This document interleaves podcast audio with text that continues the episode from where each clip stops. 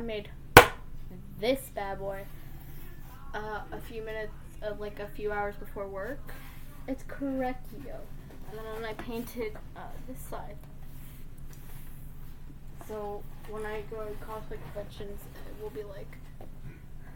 And then on the other side. This is just to put down and just like put in the middle of my room.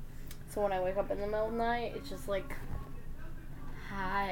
hi. Also paint right here. It looks like a giant freckle. It's not. It's paint. also, studying for exams is tiring.